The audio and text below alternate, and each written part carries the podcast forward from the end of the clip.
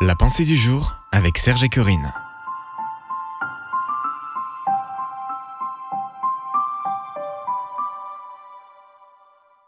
Quelles sont vos motivations? Une pensée de Patrice Martorano.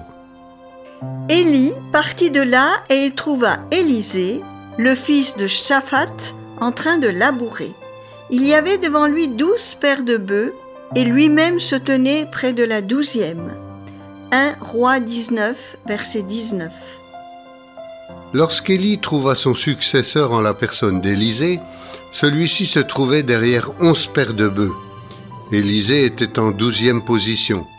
On ne peut pas dire qu'il brillait aux premières places.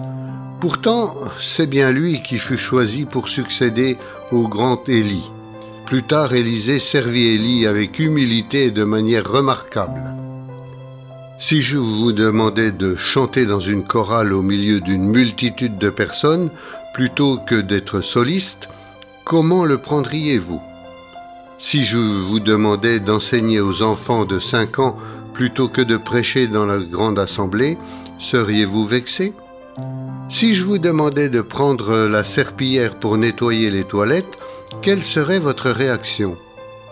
Bien sûr, je ne parle pas de passer votre vie à faire une chose pour laquelle vous n'êtes pas appelé, mais à servir à un moment précis pour juste aider. Aucune tâche n'est trop petite pour un serviteur ou une servante.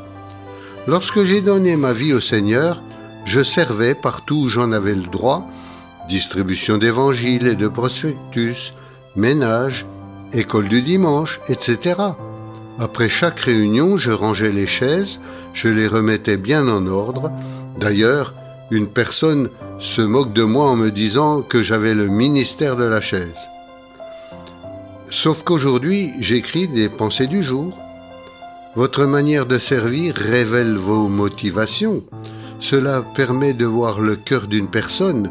Je vous encourage à servir avec une bonne attitude, en croyant que si vous êtes fidèle dans les petites choses, alors Dieu vous en confiera de plus grandes. Voulez-vous prier avec moi?